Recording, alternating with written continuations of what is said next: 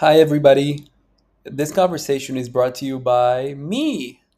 If you are an early stage startup and you feel like you need help building the right product for your users, send me a message and I'll do my best to help out. Enjoy!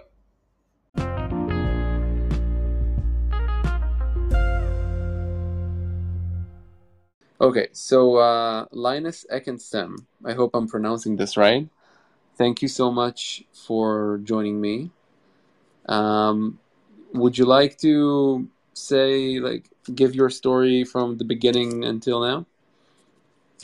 Yeah, I'm not sure an hour is enough.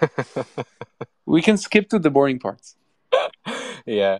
All right. So yeah, hi. Um, nice. Thank you for having me. Um, I'm Linus, and uh, I I've stumbled uh, into the land of AI. So a little bit of backstory on me. So I've been working in tech for more or less uh, close to two decades, like say 18, 19 years now, and uh, I come I come from a background in in design and agency, but then also working in SaaS and and kind of more known startups. Um, In my Europe? road my road hasn't hasn't been very straight. Okay.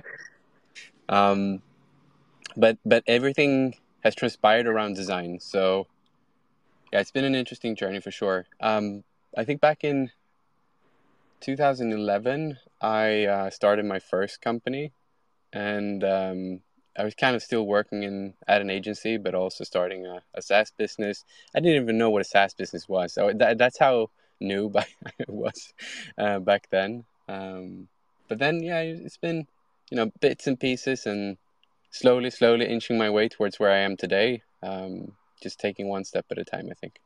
hmm So you started doing a couple years in an agency and then you started doing your own SaaS just because you felt it was interesting? Like, what was the backstory behind opening your own company? That's a it, all back then. Like I also stumbled upon the opportunity because like it was me and a friend we built we built a little tool and it got wings. It started to fly, and then we're like, ah, no, this is a good opportunity to actually start something that's that might be like a a ticket to do something that we want to do instead of just like working for clients. I I, I don't really like.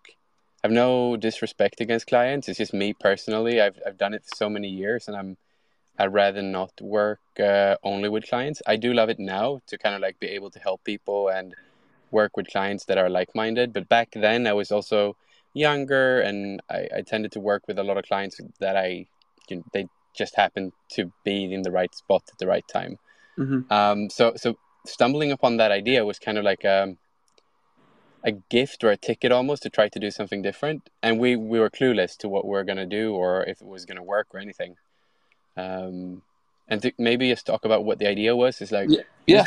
this, this was back when Instagram only had about 600,000 users and uh, we kind of reverse engineered the API to to do ta- a takeout service where you could like take your images and do whatever you want and then that transformed into a print service and that transformed into a web UI for Instagram. So and I think at all the points of pivots and twists and turns we, we still were too young and naive to understand like how to make a good business out of it we made money on it and, and it was good learnings. I think like best learnings ever was to do this this endeavor um, not because it made a significant amount of money but because of like the the learnings i would have never acquired through going to school or taking a course doing an internship somewhere. Like it was just like uh, priceless at the end. Can you share a learning that was especially unique? Oh, oh, yeah, it's a good question. There's so many. I think product market fit was like maybe not even minted back then, or maybe it was, but I think we were we had product market fit without even knowing what it was. And uh, one learning is that it's ridiculously difficult to get product market fit. Like it's um, you can be a good builder, you can make a lot of things, but like if you don't really understand what it is that your potential target audience or, or customer wants, um, you you can like build in vain and not really like hit the jackpot, even if you try really hard. Mhm. Um, and I think I've come to realize that when I see companies that have product market fit, I understand how how invaluable that is. Like that's something that's really difficult to replicate. Mm-hmm. But you said that you got to PMF without even trying. Yes, we were lucky, like pure luck. I couldn't describe it in any, any other way. It wasn't like that we were so good at what we were doing. It was just like for Timing. some damn reason, it was just like I don't know, gut feeling versus like it just led to, I think, uh-huh. luck, pure luck. And what happened with that startup? Yeah, we we died uh, a slow death by a thousand cuts. To put it lightly, like what because does that, we were what so, does that mean? we we um we grew really fast. We had um, a million plus uh, MAUs, and we failed to monetize in, in any like conceivable way. Um, we got competition after a few years, and the competition was more savvy than us, and uh, also knew what they were trying to build, and um, failed. We're failing to see like what decision to make, and and it, we became kind of paralyzed by analyzing too much or trying too hard, or so slowly like going from a million MAUs to half a million MAUs to a hundred thousand MAUs, and yeah. And is then that... realizing like, oh shit, like we have IP here. Maybe someone's interested to buy, and like we should have we, we should have like cut cut way earlier. Like I really, mm-hmm. yeah. Um, when did it die completely? At what year? 2015 perhaps yeah 2015. 2015. and did you keep doing the agency stuff on the side to make money or no. were you all in no we i did a few twists and turns in 2013 2014 and uh, i was doing my startup for the last year no agency work and then um, i moved to spain and started working for Typeform. After like we, we managed to sell off some IP and slice and dice the some pieces that we built and we got some money from that. And I was thinking ideally that like I would take a sabbatical and just read some books because I was kind of tired. Even though we failed, like we worked really hard. Um, so we were really tired and felt like you know I need to just take a breather. But after three months of, of doing kind of nothing, I was so I was climbing the walls literally. I was so tired. Like I was so tired of doing nothing. So I ended up um, going to Typeform um, to to work there as the the, the second designer, or like yeah, the mm-hmm. first designer outside of the the founding team. So were you? How old were you? And and from which country did you come to Spain? I'm Swedish, so I moved from Sweden to Spain, and mm-hmm. this was end of 2014, like December 2014 and uh, I was in Spain for like a few, uh, like three, four months before I, I joined Typeform.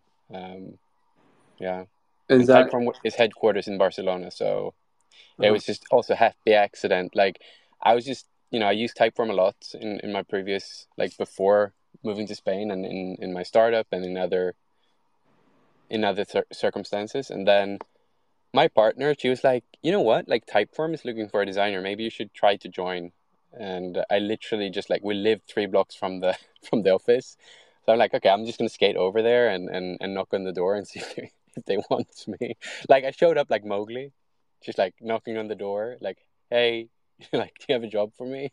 I was oh like, uh, and they accepted and uh, literally, I had an interview with the founder, and then we did a pairing exercise like a few days later in my apartment. He just came over, and we were like working together on some problems. And uh, I think two days later, I got an offer, and then I joined. So, like all in all, it took a week. Nice. And how how many years were you were you in Typeform? Almost three. And did you do anything uh, entrepreneurial during that period, or were you like yes. all in? No, uh, well, I, I was all in on Typeform, but I think I've always t- tend to like have a side project or do something with friends or even if it's a small thing, like even a Typeform, like everyone that I was working with were relatively entrepreneurial. Mm-hmm. Like, like what specifically during that time period?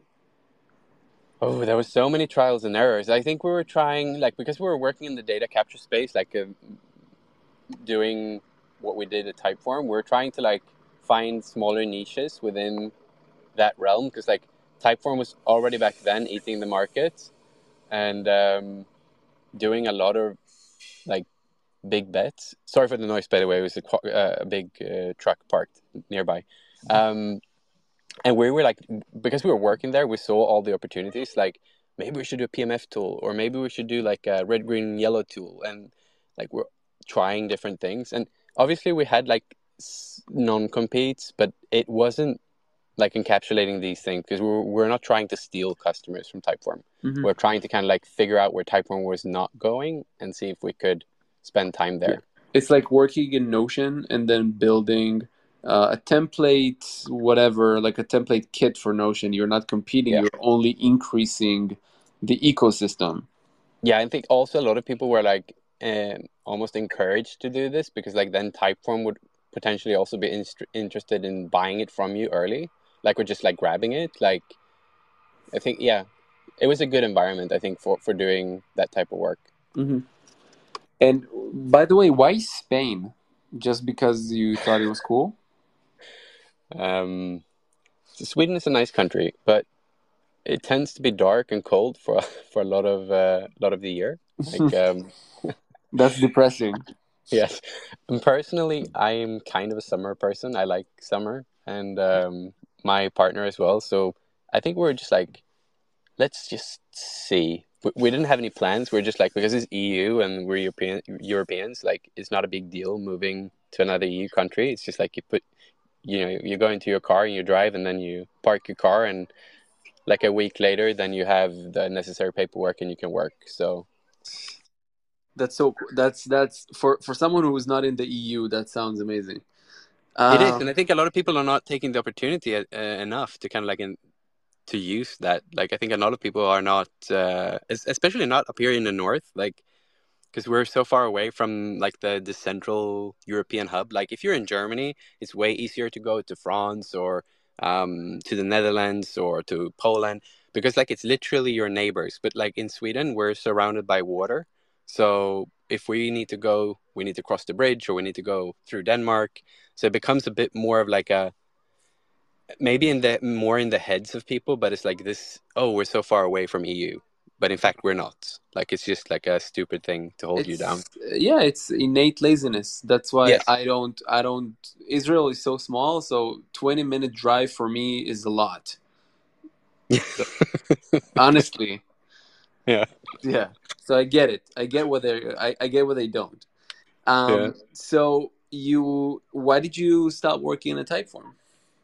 Well, so uh, I like to take things from zero to ten.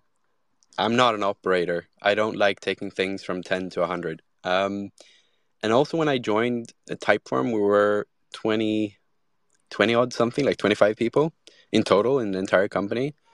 And when I left, we were close to 250. So in three years, we 10x the headcount. Um, and I don't really enjoy that environment uh, personally. Yeah. Mm-hmm. So, did you have a next step in mind after that? No. awesome. No, just like no. Yeah. Okay, so what happened afterwards?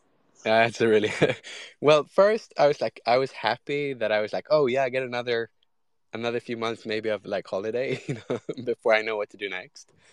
Uh, and in that time, one of the writers that worked at Typeform had um, got in touch with the with an Australian like startup that that wasn't really formed yet, but they was they were trying to form a company, and they were looking for a designer.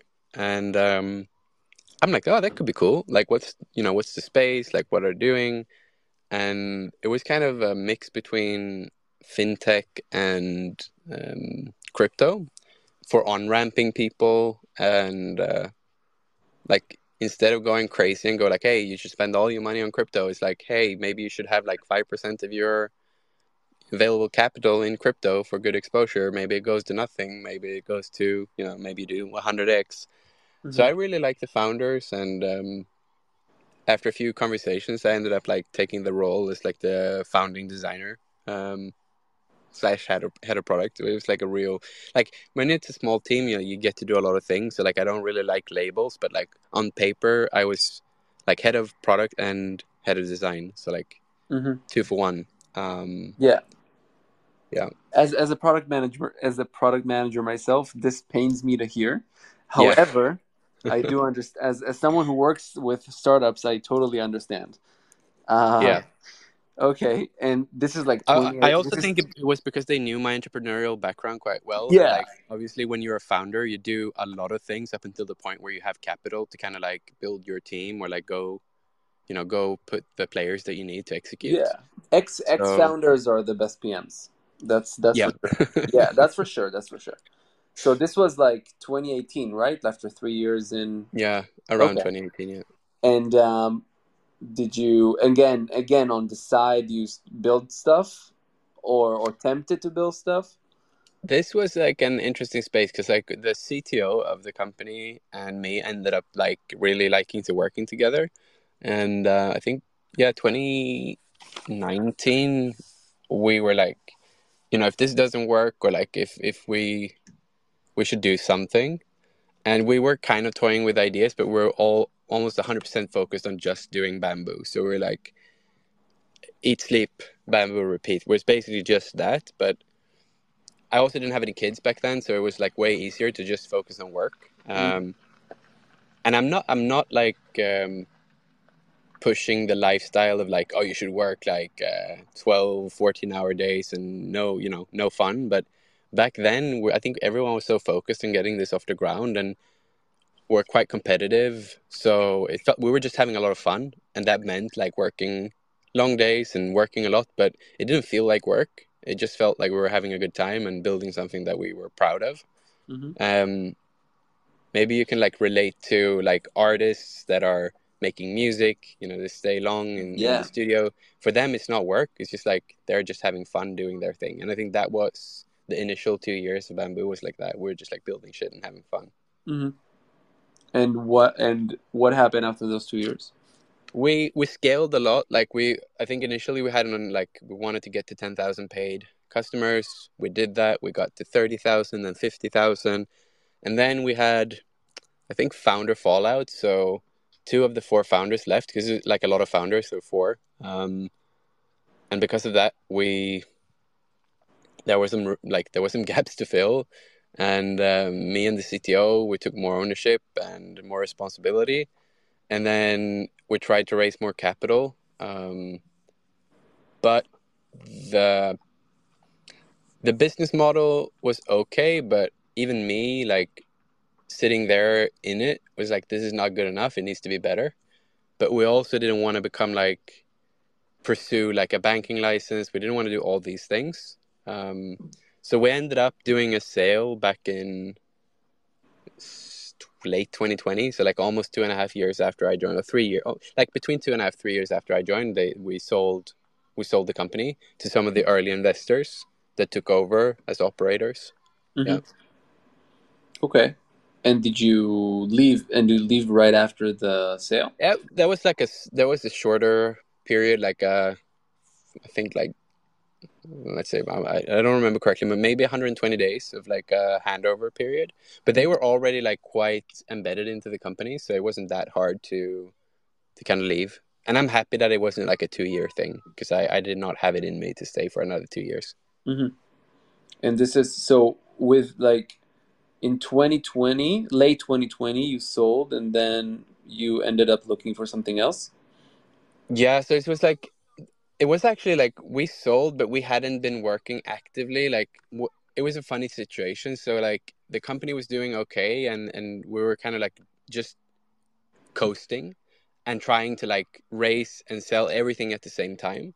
So I actually got a job because we were not getting like at that point we couldn't take salary or anything. So we're just like fuck it, let's just like see what we can do. And the CTO went down consulting, and I started working for Flodesk as uh, as their principal designer. So Flodesk is like a competitor to Mailchimp. It's a bootstrap company that grow like grew like crazy. Like when I joined, I think ARR was around eight million, and when I left, like plus twenty million ARR. Uh, Mhm. Small team, thirty people, um, no VC money. Very, very women led. Women like two women co-founders, and did do everything like differently. Like no Silicon Valley playbook, even though the company's based in Silicon Valley. Oh, I, I, I think I've heard of them recently. Yeah. That they did something really awesome. That that they broke into like the email sending business where Yeah. you thought it was a red ocean, but it it actually wasn't because I think they uh, specialized in some kind of like they specialized in in a, in a specific customer. I forgot which one though. In a persona. Yeah, it's like it's like SMB. Like imagine the people that like initially Mailchimp was growing on, like SMBs and like small, like two, three people companies, like solo founders, like people that are and also that care a lot about design. And um, I think like the whole sending email industry was like, oh, you can't do images like because it will drastically like reduce your delivery rates and open rates, and they were just like, no why why like and and they just built like a lot of proprietary ip that's like making it so that you can send really good looking emails Mhm. and it's just they growing like wildfire and they're still growing like wildfire so it's like really interesting to see That's that's amazing. I didn't know Yeah. that there. I didn't know that the um, uh, their secret sauce was basically around design, which kind of makes sense if you were there, right? Um, that's yeah cool. i mean uh, one rebecca the one of the co-founders she she did all the like original design work and she comes from funny because like she works with with artists before like she was doing a lot of like band designs and like uh, you know merch designs so she was like really ha- she has a really good eye for design and she Mhm. also designed the product with kind of that ethos and they looked a lot at type like they looked a lot on typeform and how typeform did things so they actually reached out to me and like headhunted me for their position because of my work with typeform so Mhm. it's like full circle there um, But it, it must be hard working for someone who actually like really knows design. So you don't. So like, she probably second guessed you like a bazillion times, right? No, I think we complemented each other really well. Like Oh, she obviously knew what she wanted, but then also had no like prior experience in working with products and like bringing products to life and scalability and like and I think for me I really like working with designers that are very opinionated and have like strong visions and ideas for what they want the product to be like hmm and then kind of try, like like helping or augmenting the ability to kind of like make it scalable and like take everything and making it into like reusable and systemized ways of thinking.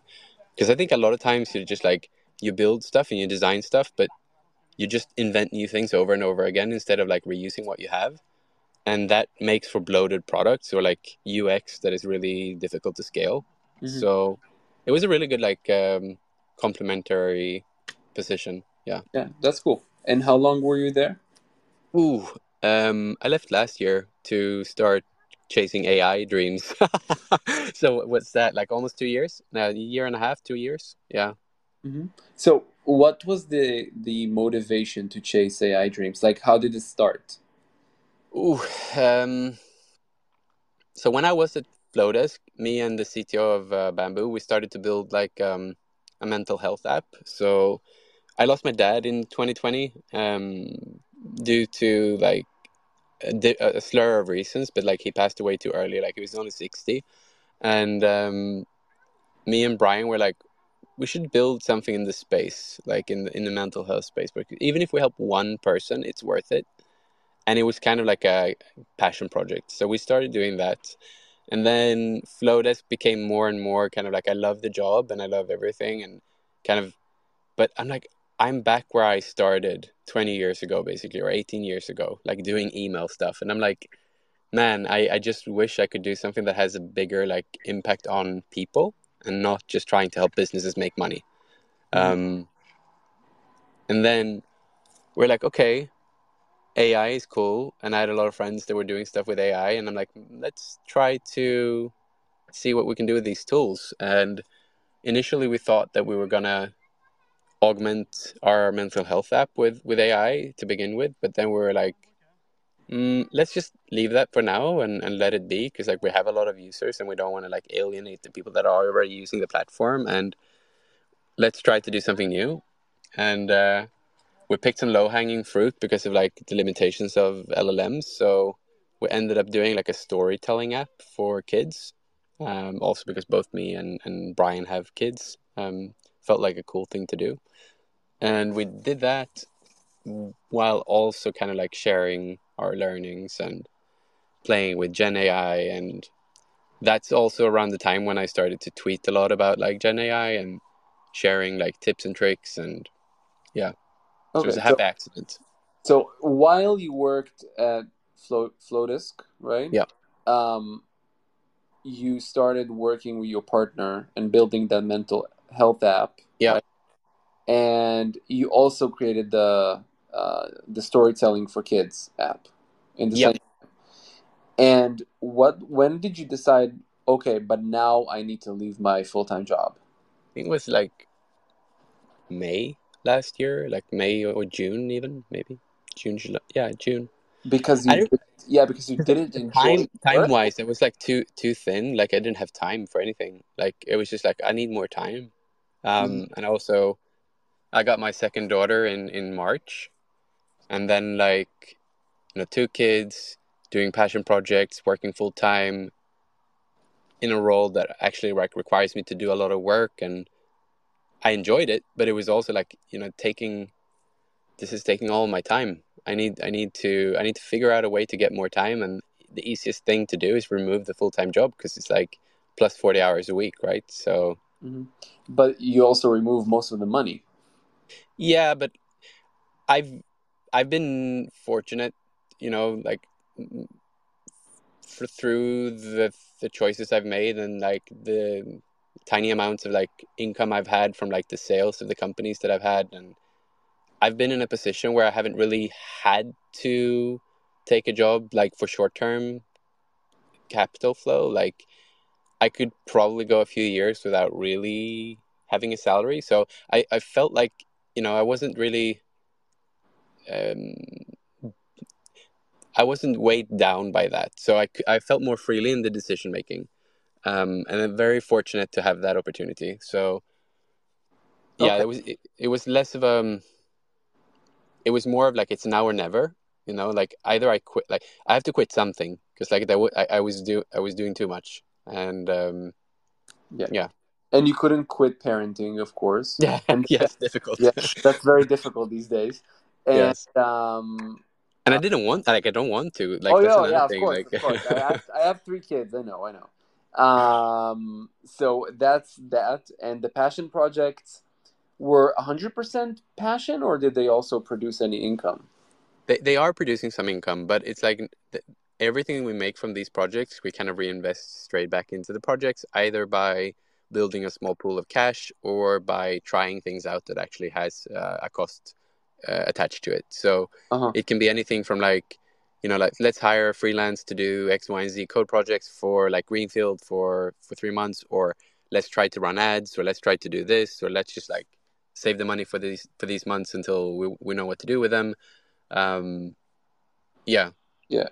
So you had or or do have two main projects right now, right? So yeah. the storytelling and the mental health and obviously tweeting about AI, right? yeah. So, which is, so those which is are probably like more of a full time job than people realize. yes, I, I, dude, I follow you. I know you do a lot. But what I'm saying is, when you started tweeting about AI, did you know this is going to get this? You did you know it's going to get as big as it did? No, I had no idea, and like I honestly didn't start tweeting about it because I wanted to grow on Twitter. I just started to tweet about it because I had these like realizations when I was building um, the tools that I were building that I'm like, holy fuck, like I'm getting surprised almost every day about the capabilities of LLMs. And I'm like, then, you know, I got access to DALL-E 2 and I'm like, oh, this is really cool. And now that looks like, you know, like shit compared to what you can do with some of the tools that are available. Yeah. And that just like, what, nine months ago, 10 months ago? And, um, I'm like, if I'm having these experiences, and I feel like I was very early, I didn't have a lot of people to to talk to that had similar experiences, and I'm like, I just need to share this because like there might be someone that find this interesting and that you know want to try oh. for themselves. and, also, then the snowball. Yeah, yeah, it snowballed. Yeah, and now there's like a gazillion people tweeting about AI or doing AI things or. Yeah, So but you were neat. first. But were, I was among the yeah. I was probably like the yeah one one uh, yeah the, maybe the first even yeah. yeah, so that's so that's a really big advantage to be the first that does that. That you became a hub. Yeah. That's cool. But so the first two projects you said are making some income, but then you keep investing that. Yeah. But that, did tweeting uh, create any financial or business opportunities for you? So I started writing a newsletter and tweeting more or less at the same time. Um, I've had been writing a newsletter sporadically for a long time, but like sporadically is the core word, word here. Uh, but I felt like when I was starting to to tweet more, I'm like maybe I should condense and write more because I do really enjoy writing, and I've been writing for on tech for like I've been doing weird essays around things that I enjoy for the past 12, 13 years, like random posting on Medium or random posting on my blog. And so writing has always been close to hands. And I write a lot that I don't publish. Um, so the newsletter has been doing some income. Like I wouldn't say like massive, but if you are a solopreneur and you're looking to wa- for ways to to generate income, I think like partnerships on newsletters are one way to do it, for sure. Uh, especially if you have like uh, a good strong readership and open rates. I have plus plus fifty percent open rates on my emails and 15, 16,000 readers. So like not massive, but again like decent size and I know what type of audience it is. So it's like I think a lot of companies that are looking to get in front of that cohort are willing to pay some money for that. Yeah. So is that the only big, big opportunity that came from tweeting No. Or So from tweeting then, like what is led to in terms of like indirect uh, opportunities is like I'm doing consulting for some companies. I'm doing training for some companies. I'm doing my own courses or my own workshops um, for creatives or business owners. That's been a good income stream. Uh, and I'm now doing, like, I'm doing prep work for self served. So, like, I'm doing a bunch of different things where you can learn with me, from me, but like on a more self served basis. So, like, I wouldn't say like I'm going very deep on courses, but I'm I do like sharing what I've learned and like teach others to to to learn themselves. Because my mm-hmm. my ethos in this with AI has been like, holy fuck, like this is such a param paramount shift in society that if not more people learn these tools fast enough, the divide between like the people that knows how to use these tools and the people that don't are going to become so broad or wide that people can never catch up. And we don't we haven't had that issue with tech before. Um, I, I, kind of disagree with that in a sense. I'll tell you why. Yeah. Um, you're the expert, right? But like, no, self-proclaimed. but yeah, but like, um, I do feel that these tools, as a product manager, um, people, the, the owners of these tools, like ChatGPT and companies behind these tools, would want as many people to get into the the party. So what they're going to do is to reduce the um, the entrance cost or whatever, the training cost for them.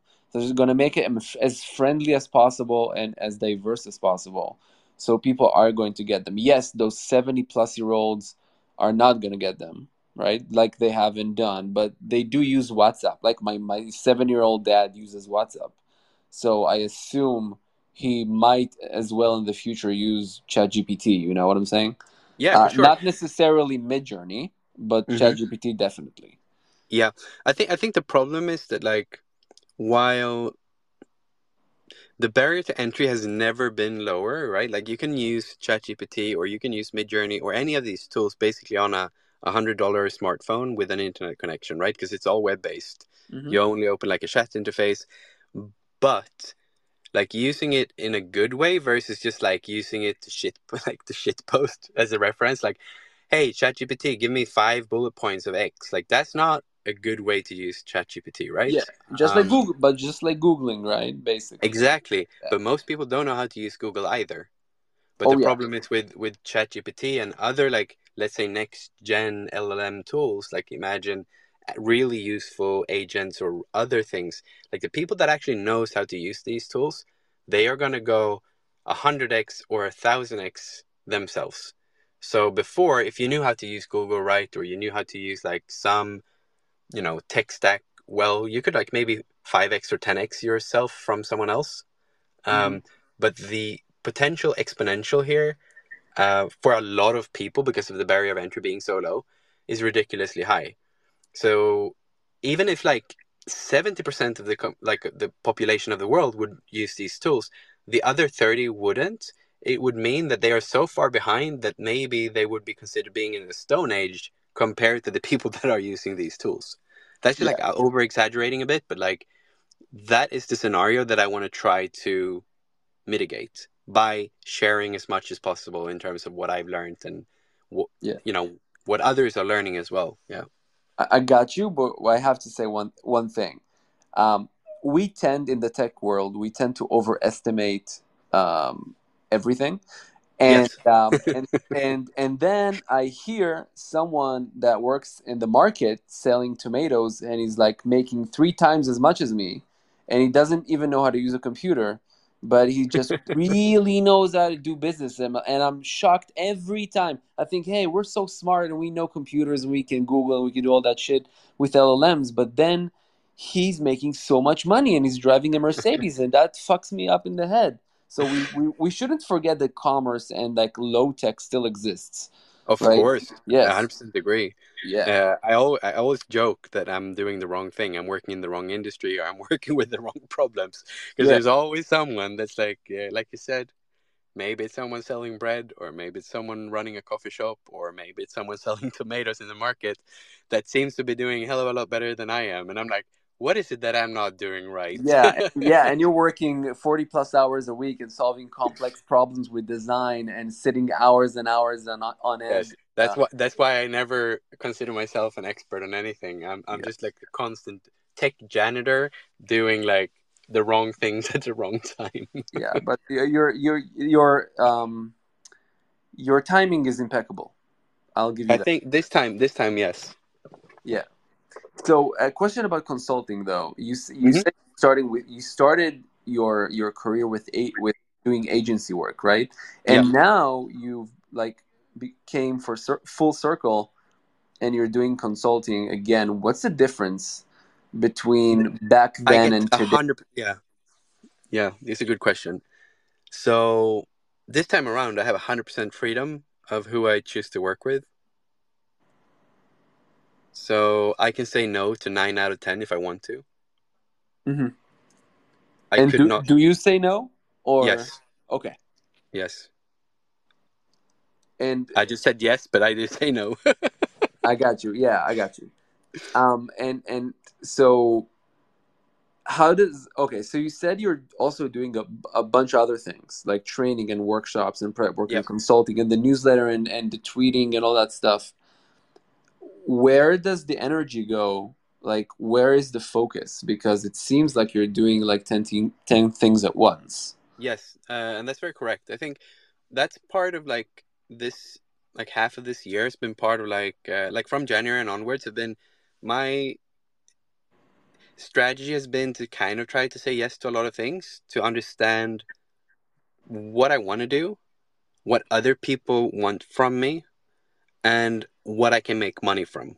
Like I like making money. I'm not going to lie, right? So, um, and I think by saying yes to a lot of different things, I'm getting to try a lot of different things and not necessarily liking all of it, but it's a good experience and a good learning to be like, hey, maybe I maybe I want to do this thing with this big company because a it's well paid, but also I get to like talk to some really fucking talented people, and I, I learn a lot by doing that as well. But maybe it's not what I want to do full time, um, and also the leverage I have from like doing a lot of like like going quite wide is that I'm starting to see a lot of like similar occurrences happening in different verticals in different companies, kind of having the same problems, trying to solve the same things, but Mhm. like it's a really good like market uh, research opportunity for me that I'm also getting paid for. So I Mhm. wouldn't be surprised that like in half a year's time I have a good understanding about a few potential problems that could be solved with either software or some kind of potential service offering um, Yeah. because of what I'm experiencing now. But you're very correct. I'm I'm I'm, I'm currently spread very thin. Um, it helps living in the countryside. Uh, it helps not having a social life outside of like my digital social life. Um, if I hadn't if I hadn't been living uh, like this, I would have not had the energy or the time to do what I do because I Mhm. basically don't do anything else. Um, I don't Okay. have any dinners. Yeah, I don't no have any friends parties. that I hang out with. Yeah. So no crazy no crazy parties on weekends. no, I'm not drinking. No. Okay, I got you. Um, I totally. By the way, I totally relate uh, with that wide angle that you have on the market because I also consult to several companies and I do see like recurring problems. And the funny thing is that company A and company B don't even know they share the same problems. They both think that they're unique and Yeah, they exactly. have unique Yeah. issues and say and they always give me the same story. You nobody experiences what we are experiencing. This is Yeah, totally and in our industry. yes, in our industry, it's totally different. So it's super fun and funny to see that as an outsider who sees a bunch of companies and they're all facing the same things. Um, so, uh, by the way, uh, pause on my questions. Uh, if you guys want to ask questions in the audience, there's like a bubble icon on the right corner, right bottom corner. Just feel free to uh, write, and I'll read out your questions out loud. Um, question. uh, This is a two-parter question. What was the most challenging um, period in your career so far? And what are the main challenges today? It's a Good question.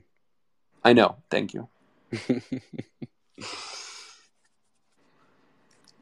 I think the most challenging part in my career has been coming to terms with using labels to help people understand what I do. But I hate labels. Like, it's because I've never really been good at anything. I've just been good at a lot of things, but to a certain degree. And the fact that I'm a designer, right, is because like I've held these titles in companies over and over again. But if if you ask me, I wouldn't identify as a designer. When I sit in design meetings with other designers, I feel like an outsider. I feel like I'm the imposter that's at the wrong table. I, I yeah, that's that's like the most difficult thing because like I am a builder. I like new challenges. I like taking on different roles, uh, and I have done so my entire life. Um, so I've never really come to settle with, and this is something I envy with people that actually know who they are or what they do or what they're supposed to do, um, because I struggle a lot with like putting a label on myself and then having to like confine within that space. hmm I see myself as a troublemaker. Yeah, but on on the other end, you're a free spirit that does a bunch of cool shit all the time. Ex- exactly, but that that's because like that's the part of me that like constantly wants to be uncomfortable. Like I had this quote on my door, on my front door at my apartment in Spain, where it's like life. I think it's by Donald Nash, and it's like life begins at the end of your comfort zone, and it's a, like a constant reminder for me that the moment I get too comfortable is the moment that I should change things up. Um, and that's a curse and a blessing at the same time. So you're always uncomfortable. No, not always. Uh, but when I do get too comfortable, I do try to make myself uncomfortable again. Mhm. Um, that is like part of why we moved countries, you know, leaving everything behind that, you know, the security, the friends, the families, and everything, and just going somewhere where, where we knew no, no one. Like, why would why would you do that? Like, if you're if you're a sane person, why why do you do that? I no good answer, right?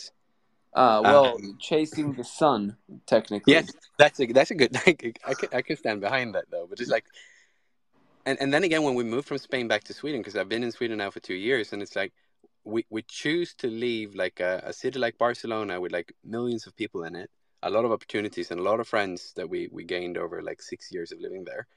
Um, we moved to like the rural countryside in Sweden to a city where we knew no one.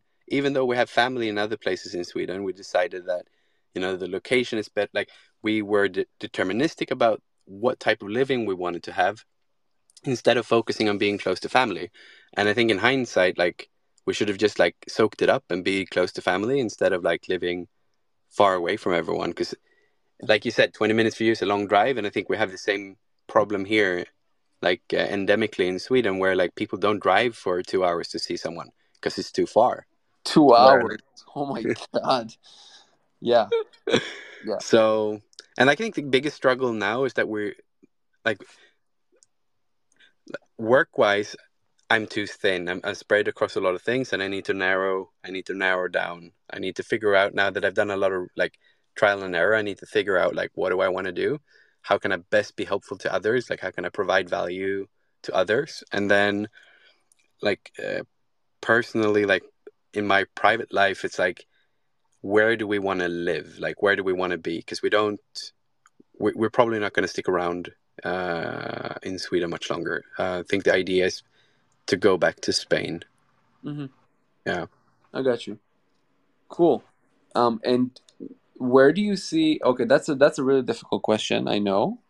Um, but where do you see this going? It's like you Yeah. know you're not gonna be spread thin anymore, but then that means that you're gonna have to make a decision on what to focus Yeah. on. Yeah. So I think currently, so like uh, where where things are standing is like I am going to focus more on creating content. Um, I I enjoy writing and I enjoy recording material. I enjoy doing video. So at this point, it feels like I'm gonna double down on that and do more of that, and then try to find synergies from doing that work, um, where where there are synergies. So instead of like going and saying yes to a lot of things, I'm gonna be more, you know what, like this doesn't work for me, and I don't think this is a good match, so it's a no. Um, hmm and then in terms of the products that I'm building, it's a bit of um it's a bit of a 50-50 in terms of if we want to continue to do that or take a, a, a holistic approach and just be like, you know what? I'm actually going to go take 2 years and just focus on doing content, writing, like having a good time, maybe working a bit less but doing the things that I really enjoy. And then see what happens in the market, see what happens with all these like AI tools, what happens with AI in general, like what will we get personalized LLMs that live on our phone? Like what's the there's so many things that are going to happen in the next 36 months that even if I tried my best at guessing, um, I'd probably be like 99% wrong. hmm Yeah. So it's you. Uh, it means like most of the time you're catching up. Yeah. I, I, I think for someone like me that's been drinking from the fire hose for the past, you know, almost nine, ten months now, um, things are moving so fast. And I've never seen anything in tech before where the implications are so broad. Like pretty much everyone will be affected by this at some point, like in the next five years, ten years. The world that we will that we will end up living in will be very different from the world that we live in right now. Similarly to how smartphones changed pretty much everything that we do uh, and how we do it um, compared to before smartphones. Um, Yeah. This together with alien tech that was just discovered. Yes. and a bunch of other shit that's going on in the world. And yes, the world is going to look a hell of a lot different in 10 years. yeah, I mean, even even um, yeah, I think we have we have issues everywhere, right? Um, there, are wars, there are tensions, there are even in even in in Israel, right? There are demonstrations for Yeah. protection of democracy. Like, I, I think we need to we need we need aliens now more than ever. Yes, Um, if they're if they're unite. kind, right? Like nice Yes, aliens. Yeah. Yeah, but I, I think maybe to unify the, the planet against someone extraterrestrial would be great. Ooh, like instead of intergalactic war. That's a really good stuff. Yes. maybe then we can like put aside our differences and be like, hey, actually, we're all humans, but this other this other guys they are not. So let's just uh... yeah, let's kill a bunch of aliens. That's no, what, no, no. I'm not saying that we should do that, but I'm saying like oh. we, we could at least then we can see past each other's differences, right? Uh, oh, okay, like... I got you. all right yeah. I got too caught up in the fantasy. uh, okay, um, so Linus, uh, thank you so much for the time. I don't have any additional questions, and I know the uh, audience members don't either. Um, that was awesome, and I really, I really, really hope that you like won't spread yourself too thin in the next yeah. month. you do like only what you like, basically. Yeah, I appreciate it, and thank you everyone for listening in. Like, I'm I'm humbled by every single one of you um, that you managed to stick around and listen to me rambling about my life. So I really appreciate that, and thank you so much, uh, or for hosting, and and uh, looking forward to talk to you again in maybe half a year or something. It would be nice to catch up. Yep. Everyone, right. thank, you, thank you, everybody. Thanks. Bye bye.